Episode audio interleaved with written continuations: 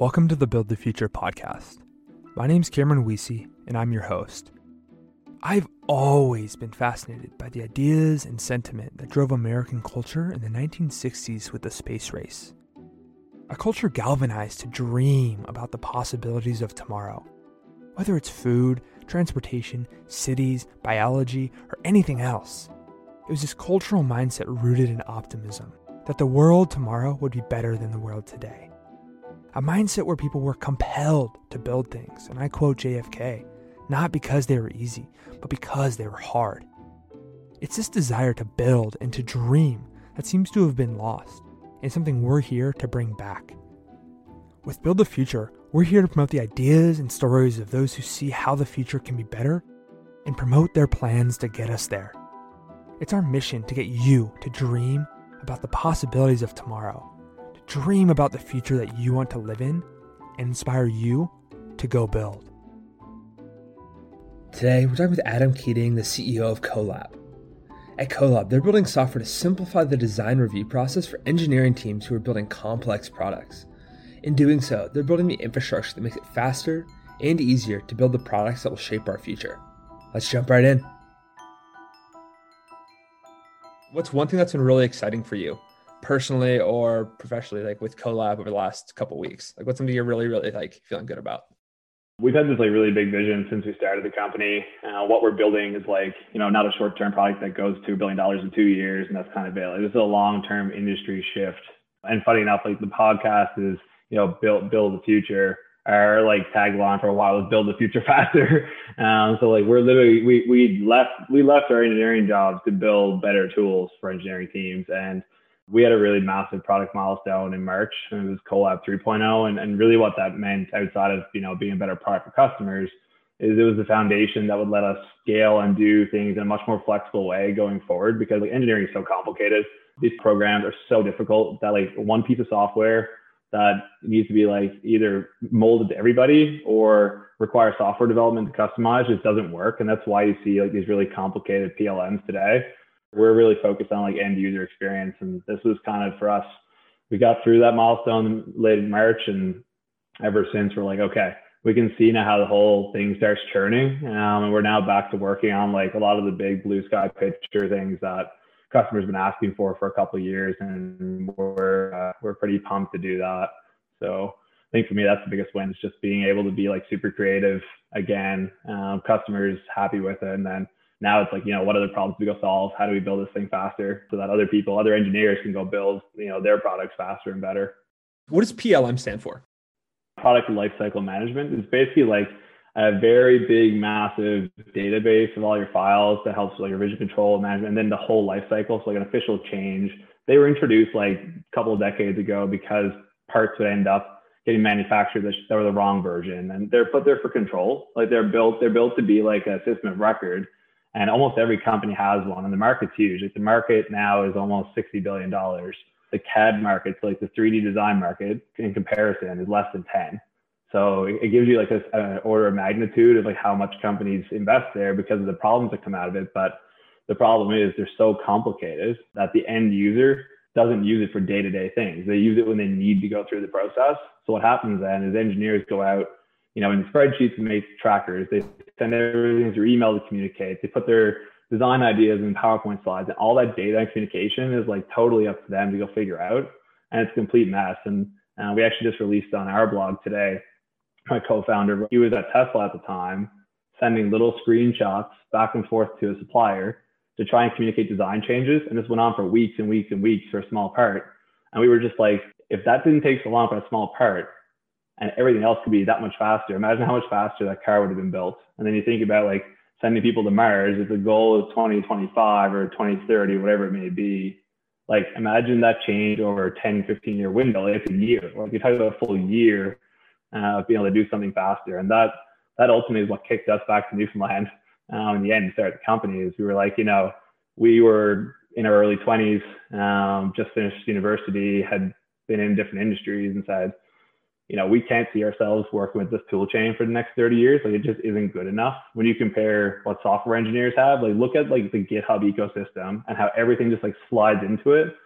You look at the mechanical ecosystem, it's complete opposite. Like it no one can figure out how to set the tools up to get a piece of software. There's like 200 roles you have to work through, and it's like just not built to be easy. And uh, we said, you know, someone got to change this. And uh, my co-founder Jeremy, uh, he convinced me at the time. He said it's a good idea. Let's move back to Newfoundland and let's start this. And uh, we turned down our jobs in the Bay Area and we moved back here. And uh, then we started the company. I know you're you're working on the the Hyperloop project for for a little while. I'm sure that that kind of the process there influenced uh, the stuff you're doing at Colab. Before we dive into that, can you just have you kind of paint a broad overview of like specifically what does Colab enable people to do, and why is that why is that really important? Colab itself is an engineering collaboration platform. Today, we're really hyper focused on the design review process and issue tracking. So sort of like the equivalent of what like Jira and like the PR process and software has brought, but for teams building physical products, helping to make both those pieces faster, more agile, and easier to work together. What we're looking for is teams being able to build higher quality products in a much faster pace where they're not spending so much time doing administrative work. They can spend their time doing, you know, design thinking and like how does this thing get us to the next phase in the product lifecycle and not, you know, things that a computer should be doing by the year 2021. And really what that looks like in like the simplest form is we take very complicated like 3D models or associated data, put it in a secure cloud environment that, you know, myself and you or you know, different suppliers or partners or teammates can work together on. Everything is real time. So if we're talking about a problem, I see your feedback directly in the 3D model. But then the whole system there is there to help you get through the process really fast. We've created a framework called Leader, uh, really with the goal of bringing like agile and so the key principles like lean from design and software into like the actual engineering design process. And you know, for us right now, what's been most fun during kind of COVID, I guess, is seeing the shift from teams thinking, you know, this is something we want to do, but we can't yet because we're not in the cloud or we're not ready or our system's too complicated. And then the shift now, 12 months later, is everyone's like, okay, we're ready. We've got, we're all on Microsoft Teams. Uh, we, we're, we've got our first taste of like a, a collaboration tool. And now people are hungry. So we're just excited to kind of help as many teams as we possibly can, building crazy cool things all over the world. How have you been thinking about a shift in the in the physical manufacturing space with COVID? Because traditionally the the idea is like, oh, you all have to be in one room, you have to be able to do your 3D kind of printed models and you you compare them, you take notes, and everyone gets on the same page. But over the last year, like we haven't been able to do that, and it, there's been kind of an accelerated need to figure out like systems like Colab to be able to do all this. Yeah, it's been like super practical. Like day one, we had customers saying, we can't print drawings anymore because we're home. Like it wasn't even like we can't get this model built. We're like, we literally can't print the drawings because I don't have a printer or I need to like send this to somebody. Like what am I going to do? Print, scan them all? And it just became really obvious that that didn't make sense, right? But as soon as they started using it and realizing that the time they're spending physically redlining the drawing is not actually the time, the time they're actually Colab is going, finding the file, downloading the file, going to the printer, getting the printer, coming back, marking it up, doing it again, scanning it. Like that's like four times the amount of time it takes to like put a piece of pen to piece of paper. And what's really changing is people are starting to see now that it's like, you know, although it was spawned by force with COVID, they're starting to realize now they don't have to waste their time doing things that just felt like the normal standard. Um, so we've seen teams like we have one uh, one like larger uh, enterprise customer that particularly like the 3D virtual events instead of having 15, 20 people in a factory for a week trying to figure out how to reduce the cost of a product and add value to it. They put 50 people in a Colab workspace looking at 10 or 15 different 3D models, and they were just putting their ideas on the models for like whenever they had time. Um, so they could do it any hour of the day. This team works across four or five countries. So, you know, you have people in America and people in China who are just like talking in real time, depending on time overlaps or asynchronously. And at the end of the day, they got twice as many ideas as they usually would and they spent probably like a tenth of the time and they spent zero on travel. So like it was better and it was way faster. And it's like that's what's exciting for us is now teams are starting to figure out that, you know, there's much more creative ways to like actually just go focus on design, building, engineering. And that's why we started the company because we just like saw we went the Hyperloop thing. That's when we first saw it. Me and Jeremy, he lived in Ottawa and I was in St. John's and uh we just like every night we're on Google Hangouts trying to share like CAD screenshots back and forth, make design changes. And that was like, you know, student problems. So we're like, oh yeah, cool. Like student teams, no money, makes sense. But then we go work for like a couple of Fortune 500s, a couple of like high growth startups. And we were doing the same things there, except it was probably exacerbated because there were so many more people involved. The projects are way harder. Um, and that's when we realized that there just like wasn't the same level of effort from like the broader software ecosystem to help these teams um, as there is in the software development world. But yeah, it's been a fun, a fun year trying to keep up with everything, everybody. It's also, you know, very, very exciting. Obviously, you know, in the software world, that, that infrastructure has been there because software's kind of been a thing you you do remote, or at least a lot of projects get started remotely. But with with hardware, that's historically not been the case. What do you think won't be replaced by software in this process? Yeah, that's a really good question. And, and honestly, the one thing that I think won't be replaced ever comes back to like the ideation. Like you're going to see some things when it comes to, you know, generative design that will end up replacing some parts of structural ideation, for example. But like the thing that will never change is that somebody's got to figure out what the problem is and how you're going to fix it. And I think what this type of software actually will let you do is spend way more time thinking about the problem itself um, and not like you know, how many issues we have open, where are they? Oh, we just let this thing go to manufacturing and now it's going to cost $10 million to fix. They can actually think about, you know, building the thing right. So I don't think communication is going to go away. I actually think it's going to pick up. I think it's going to be more communication. It's just going to be actually like real time, valuable communication instead of endless email chains that nobody can ever use again. So my biggest thing is, you know, the design process won't change. Like there'll be there'll be iterations it'll get better and better. But like generally, you're still going to start with a problem, figure out requirements. How you get from there to solution, I think is going to become more agile. But that general process won't change. Uh, we're not going to stop talking to each other and doing that. I think there's just going to be more of it, which for me is exciting because it lets people then, like myself and others, work from wherever they want. Obviously, there's some limitations. Physically building the prototype, you'd want to be somewhere. But we talk to our customers actually, like a lot of them in the Bay Area who like traditionally travel uh, to go to work for like 45 minutes to an hour, they choose to go to work two days a week now when they need to go to the office to build something. Just in like simple things, like their family life is better, their own life is better, they're doing more productive work, and it's just because they can communicate better now. Like it, it's simple stuff, but uh, I think you're gonna see lots, lots of that as as we move forward. Yeah, everyone gets to focus on the the high leverage work it's all the small stuff that's like context switching um, versus like the high value problem solving that I think people want to be doing. And it's so important that the other small things are done because that's how problems slip through, right? And that's why these big systems are put in place. It's because all it takes is one person to make a mistake with the wrong file, and all of a sudden you've manufactured, you know, several hundred thousand the wrong part. And, and we still see it. Like we still see it every single day talking to people. It's like one of the main reasons companies reach out to us is they have things slipping through the design review process because it's hard. It's like it's painful, long, takes forever. So things slip through, and then when they slip through, it causes a change. The change costs a lot of money. Everyone gets upset, uh, and then they try to make it better. And you know, the better the better that can be, the the more focus they can put on design work and not not so much all the rest. Seems like there's lots of lots of movement happening in the spaces around streamlining communication. And it seems like globally, we're getting to a point where people are able to focus more on, again, more on this high leverage work. And it's creating lots of opportunities for new lifestyles and, and new businesses to be built.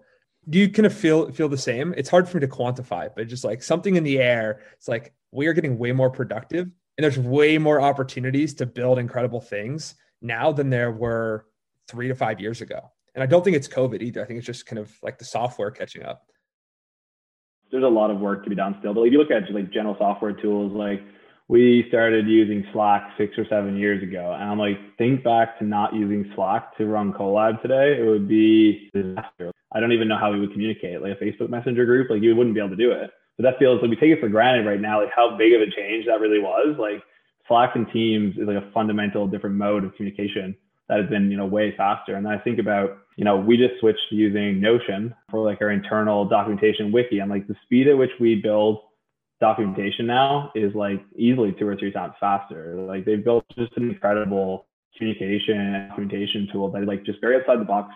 Figma's the same way. Like we use Figma for like UI design. And man, like if we were doing that through some of the older tools where it's like one person does it, have a look, we just co-design everything now and like co-design is where this is going right the faster and better we can do things together the quicker things will start you know sending off the mars and building like you know true electrification of everything um, and fixing some of these harder problems in the medical field, it fundamentally changes things. And if you think about it, like COVID is a good comparator. Making a vaccine in 12 months happened because people were able to work together and forced to do it. Like if people could do the same thing on the engineering side and just like more easily work together, like a vaccine like that, I would have thought would have taken years, like even with all the money. And it's because it was just like, you know, in this case, forced to make it work. We can we can create that culture where it's not so intense as a COVID nineteen era. It's better for everyone's life, and they're more productive because things aren't nine to five anymore. And when you're once you're remote, like people work different hours and have different lifestyles, and I think respecting that's super important. But people also have ambitions, right? You look at all the companies that like Elon Musk has created, and the stuff that like he he alone is trying to do is like you know it's insane. But it's happening. Like it really is happening. I have friends working at all those companies and they literally are building all of these things. Like they're not dreams. Like they are legit happening, which is like super cool because five years ago, I didn't think it was going to be real. Like the Hyperloop thing, I remember seeing the white paper and thinking, you know, I was still working oil and gas at this point and energy, and I had like not really figured out what I wanted to do. And that was a turning point in my life when I got introduced to this competition. I was like, okay, I'll like you know, I'll hang around it. It looks like a cool opportunity. And then we get into this like, you know, down in Texas with Elon Musk showing up on stage with like 1,200 schools globally competing, like top 100 or something were there. And I see like, I was like, holy shit, like this is crazy that all these like people all over the world, like some of the smartest people from the entire planet are here in this room right now. And they're pitching the very first Hyperloop pods. Because at this point, there was just a sketch from Elon, the only one on the internet so everyone was pitching these ideas, and our team from Newfoundland, like super small school, somehow with a group of other schools made it to the top 30. At that literal moment, my whole like, life was like, okay, like we can actually go build crazy things. And we did a terrible job this first design, and we still are still now in this like top bucket. You know, that then I became hyper obsessed with Hyperloop. Um, I ended up spending 18 months probably just doing it nonstop while working or in school. And uh, then Colab came right after it. But we spent a lot of time building Hyperloop pods, and thank God it, it made it down to two in the end. It was worth it in the end. But uh, yeah, it was quite the window in my life. What do you think the, the some of the challenges are to kind of taking the Hyperloop from? First of all, Elon put that thing out there, and then everyone rallied tons of people show up. Everyone's like, oh no, cool, like let's do this. Which one suggests that everyone is very excited and everyone is interested in actually building a better physical world, which I think you and I both would agree on being a good thing. But most people are still like, oh no, let's build the metaverse. Let's go build more software. It's like, no, let's not let's not give up on on our physical world. But two, just like everyone kind of came together and pulled concepts together. Now they're demos, you know, Virgin doing theirs. What do you think kind of the remaining path looks like to actually implementing the the Hyperloop and some of these other kind of crazier physical technologies? The biggest enabler is that people believe. And I said this was the biggest change for me is when I went to Texas that year, I didn't fundamentally believe that I could go do this. Like I just from a small place, hadn't seen it happen uh, and going there and managing to make it where we made it with what I knew was objectively not very good. That Hyperloop competition, I can tell you, the energy was insane for how much people cared. And there was no money at the end. There was not like it was just that people truly cared. And and that's what it takes to fundamentally change something. If you go work at Tesla, it's a tough place to work, right? They're working hard. It's like, you know, just a massive goal but those people go there because they absolutely care about changing something and, and that's like the fundamental requirement i think is passion and like belief that it's possible. And you know elon's done some stuff that's like you know all, all over the place but the one thing he has definitely done well is he definitely has a big dream and he makes it tr- like very easy to believe that's possible. So for hyperloop now i think the most important part is figuring out the commercial piece to be honest. I think the technology makes sense in certain capacities, but some parts are like commercially really difficult to prove. Like we built an air bearing based vehicle. And I can tell you, after like going through this, that probably is not the most commercially feasible or technically feasible option. And we spent a lot of time building that. Like there's slightly simpler solutions that almost get you the same value. Like Elon's doing, you know, the cars, like his cars in the tunnels, the boring company not actually like true Hyperloop, but still trying to solve the same problem, like high speed transport into condensed areas or long distances. That kind of makes sense. And the infrastructure costs a lot less than pulling a vacuum 600 kilometers uh, through a steel pipe, right? Because like just think about the simple stuff like contraction expansion of a pipe over 600 kilometers with a vacuum pulled in it with a vehicle going speed of sound. It's not exactly easy, but you know, Virgin Hyperloop's actually done like people loaded tests, which is insane. Really cool. But yeah, I think now it's getting the commercial side right. Someone's going to get it and it's going to work. But there's so many other techs like that now that are going to come behind it, and everything is going electric. Every automotive company in the last 18 months has come out with some electric platform, which is really cool to see. Yeah, the more the merrier, I think.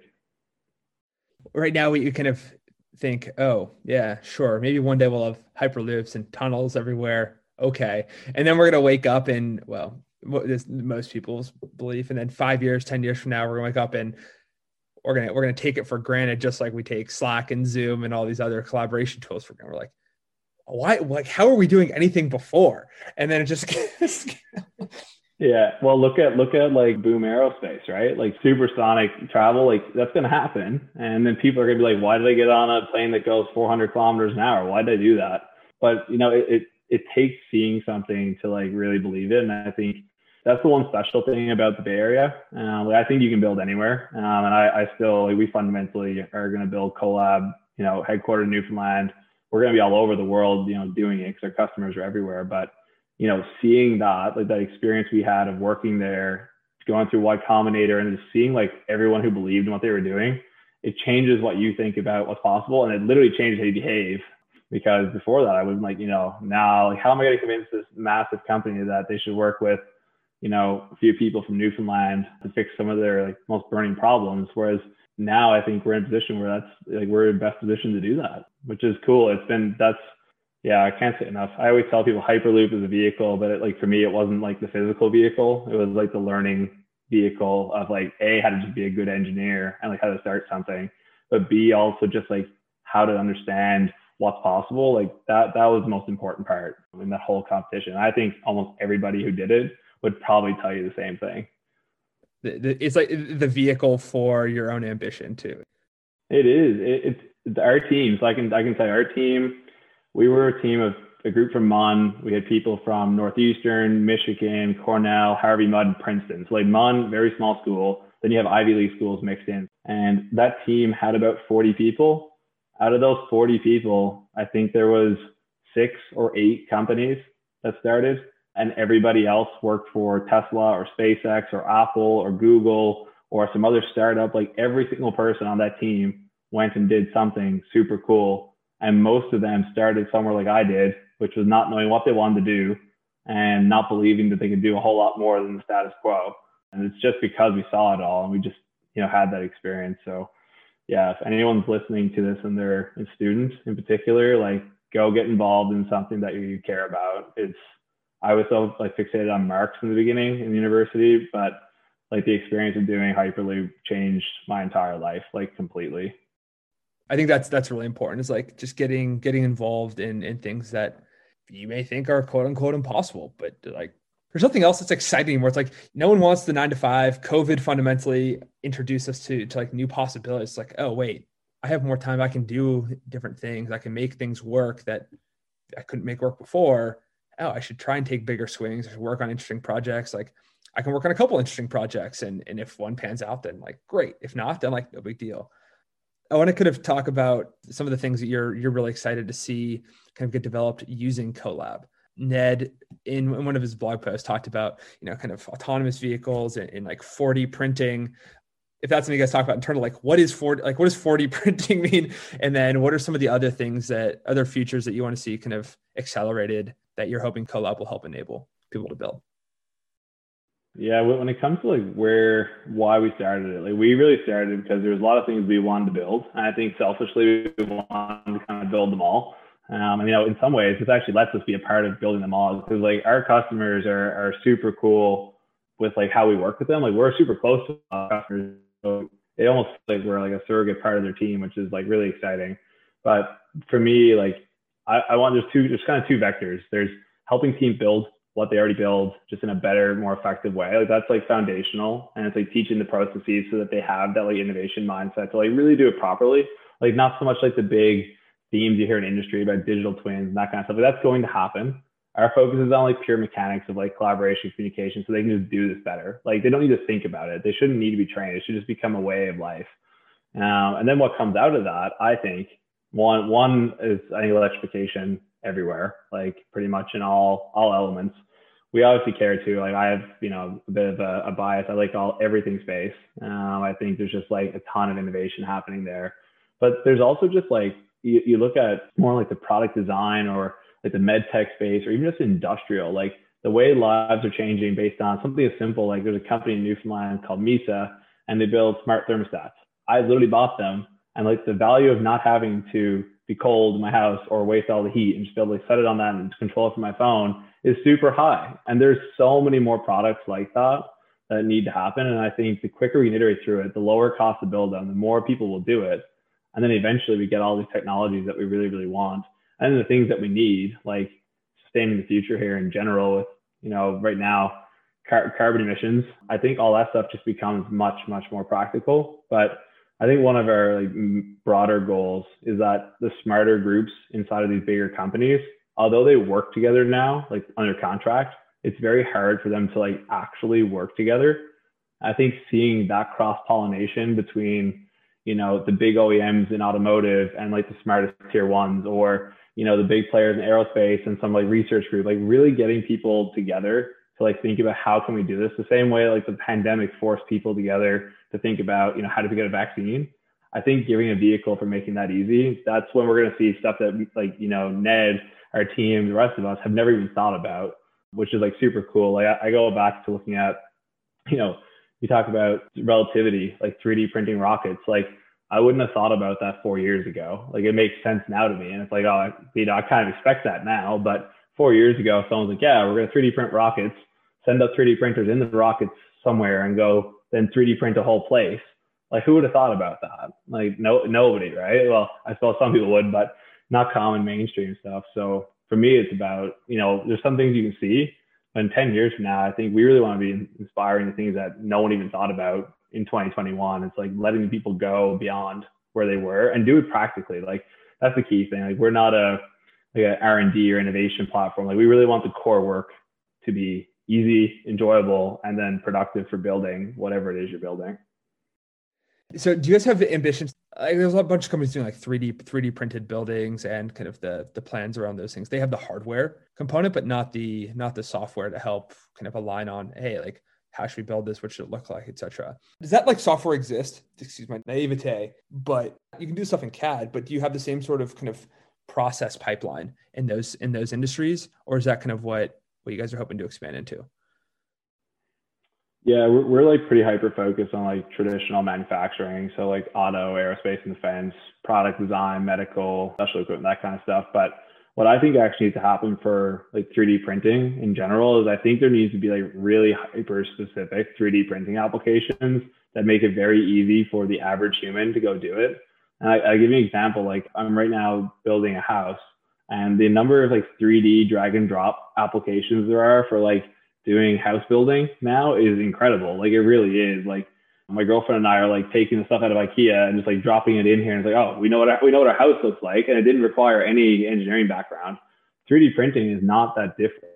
If you can lower that barrier to entry, I think that's when like you start getting this going, and if someone prints like a small version of their house you know, and then they fire, then they fire up the contract for laying down the actual house. But there is like, there's been a lot of like tiny home, 3D printed home. I really like a lot of those like plug and play ones. They're almost like the Lego homes. Uh, I forget, I saw a couple of cool ones recently, but there's going to be more of that, right? Because there's the markets are a mess right now. Like they're just all up and they're going to eventually go down.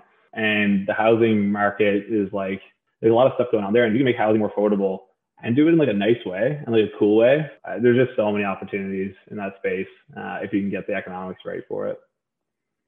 What do you think is driving kind of this kind of shift away from the software to, to more of the, the hardware? People are building houses, they're building more devices, hyperloops, rockets, etc. That wasn't the case 10 years ago. I think part of it's actually influenced by the software culture. I think people are just getting like scrappier and finding like more low cost ways to start doing things. Um, like the, the houses is a great example. Like to build a house, a big residential company to go global, is basically impossible right now, like from scratch. Like these tiny home things, they can figure out a, a model that works and then they go build it. Like we see that a lot with small companies is that they've like really figured out their business model first so that it doesn't take five years to make money. So then they actually can fund their innovation to go do it. And that's that's the biggest difference between hardware and software is that software, you know, most founding teams or founding teams and early employees can go build the first thing with very little money. It's almost impossible to do that with hardware unless you have, you know, some superpower or some nest egg to kind of tap into. And I think that's what's changing is people are getting much more creative at just like doing smaller type things. And I think also the other part is that there's more money in the market now for investing than there ever has been.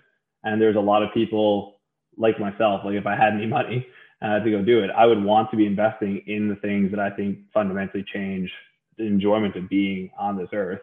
And there's just things that you wouldn't have thought about 10 years ago. And goes back to what you believe. Like, who would have believed in reusable rockets, like practical reusable rockets? Like, if you really think about how complicated SpaceX landing on Blue Origin landing rockets is, it's pretty intense when you think about what that really is. But they just do it like it's clockwork now. Like, it's just easy. So it's cool. We, when we went through Y Combinator, there was a few companies in our batch that did hardware related applications. There was like last mile, like satellite deliveries and like you know, it's a lot of just like stuff you would never think about until now, like really now when you can see it. And uh, yeah, it's cool. I think people are, it's less about competition um, and it's more about like, how do we pull this thing forward together? Now, in some cases, like, you know, EV is going to be competitive, but, you know, some of this new tech, there's so many problems that uh, I think people just want to go out there and get at it. Um, and I love to see it. I mean, for me, it's the most exciting thing every time you find this cool new company uh, and how they're going to launch something in space or like this this like X Prize challenge. Like I was like a hundred, I was like a hundred million dollars. I was like, man, like that's actually like, but that makes sense. You're going to actually solve some of these problems that are so big. Putting up 500k reward is, is kind of like you know not serious. 100 million dollars is legit. Like you could start, you could really do something with 100 million dollars to fix part of this problem. And that's what it takes. It takes people putting you know money where their mouth is and, and just going for it, and then people believing. So anything like kind of that we didn't we, didn't we touch on that you think would be important to kind of cover here? We actually just did like a leadership planning session, then a full company thing, talking about you know ten years from now, where do we want to be, and what what do we want to be able to say we achieved? And it's like, you know, looking forward, we want to be able to work with the top innovators in the world and be able to say, you know, this thing happened two years faster because we knew how to do it better. And then it's like you think about two years faster across all things happening then you can actually start start to maybe fix climate change, for example. You know, it's not going to be easy one to fix, but you can start to make improvements in the right direction on some of the bigger issues. And also just like there's a there's a whole other trend. Like uh, I look at like Zipline, uh, for example, and like there needs to be more of that, right? Like there needs to be more of that, and like Wing from Google, and like making things just accessible to the rest of the world. Because like we're really fortunate in North America to have like a pretty advanced set of technology. And there's other places in Europe and, and Asia and parts of the world. But most of the world is not actually like that. And I think we take that for granted. Like Starlink, Starlink with the internet, like man, that we're in Newfoundland. Newfoundland's very a very rural place, and a good portion of this province has really poor cellular reception and internet. That's game changing for here. Like, can you imagine the country that doesn't have internet? We just need more stuff like that. And uh, yeah, that's what I'm excited about. I don't think people are fully prepared for the implications of gigabit speed internet everywhere you go. Like even even this call right now, I think like the audio is coming through fine, but stuff's a little jumpy because like the internet where I'm at is not like stellar. Things that will be unlocked and the places people can go and where cities can be built. Like the reason there's no cities, in my opinion, in the Midwest or big like cities in like out Wyoming and Montana or new cities that are being built. Like, you know, internet connection's not great, transportation's out there isn't great. Like there's lots of, you know, friction if you could have gigabit internet and you could just build new cities and you could build transportation hubs like in the hyperloop to get you to and from that place in you know 30 minutes like there's so much potential that is still on the table. Yeah we, we always joked about it when we were doing hyperloop that you know if you think about what the speed actually is you could like in newfoundland it's about 700 kilometers from like the main city on the east coast to kind of like the main city on the west coast. And the west coast is really beautiful and I was just like, I probably would live out there. Like I would probably live out there and work in here or, or split time if I could. But you know, those things aren't possible right now. But that that's what's exciting. Like that's like fundamental different modes of life, which makes the quality of life better. Which is, you know, I think anyone who's trying to build things like rocket ships, they're not doing it just for you know it's cool. Like there's a there's a bigger purpose for exploration and unlocking new new opportunities. And yeah, that that was what I liked most about Hyperloop was just like the impact it could have on lives. And I know like when it first started the competition, it was because of like gridlock in LA. But for me, it's like I'm in a pretty remote place. Um, having that to go get to the main like the mainland or get to Toronto, you know, long term would be incredible instead of having to sit in the airport for like eight hours going back and forth places. So yeah, no, I'm I'm excited. Love it. Where can people find you and how can they support CoLab? Uh, you had a solid call to action for people to just go kind of get involved in, in things that shake their psychology up. But uh, any other any other closing thoughts? My biggest advice for anybody who's like considering making a change or looking for inspiration is like go find someone or something that you think is cool and figure out how it got started and like really dive in. And if someone like if you want to talk to someone, find someone to talk to, whether it's you know me or someone else. Like you get pointed to something that gets you going, gets you motivated. It makes it worth taking the risk because like you can't just like switch. It isn't just like for free. There is a switching cost in life, but when you do something that's fulfilling, you don't feel like you're working. If you don't feel like you're working, you're generally happier. If you're happier, you know everything else is better. So yeah, that'd be my call to action. I mean, if people want to connect, uh, LinkedIn or Twitter, just Adam Keating on LinkedIn, and I think it's Adam Keating and L on Twitter. But feel free to reach out there, and uh, would love to continue the conversation. Cool. And then any actions for for CoLab? Most of the audience is like yeah, students and like builders, people who want to go uh, create things. I would say like yeah, think big. If you have ideas, like we we still have, we support student teams. So if there's student teams that are building cool stuff, they want to reach out either just for like a discussion about it or see if we can help. Like feel free to reach out. That's where we started, right? And I, we still work with some teams that are doing some really cool stuff today. And I think the biggest thing is you know just go do it. Like take the take the risk now, especially if you're in university. It's like the best time to take a gamble on an internship or you know do something that feels a bit you know, risky. Like it's really pretty low risk in your university years. And once you get out and you have, you know, eventually a job and family and this kind of stuff, then it's a little bit harder. Uh, but when you're just like in a class and you can go decide to build rockets for uh, a while, that's pretty fun. So I, I say take the chance now um, and enjoy it while while you have the opportunity. Cool, Adam. That's that's all I got. Thank you so much for for coming on the show. Uh, excited to continue to see what you and you and CoLab continue to do, and in the future that gets built as a result.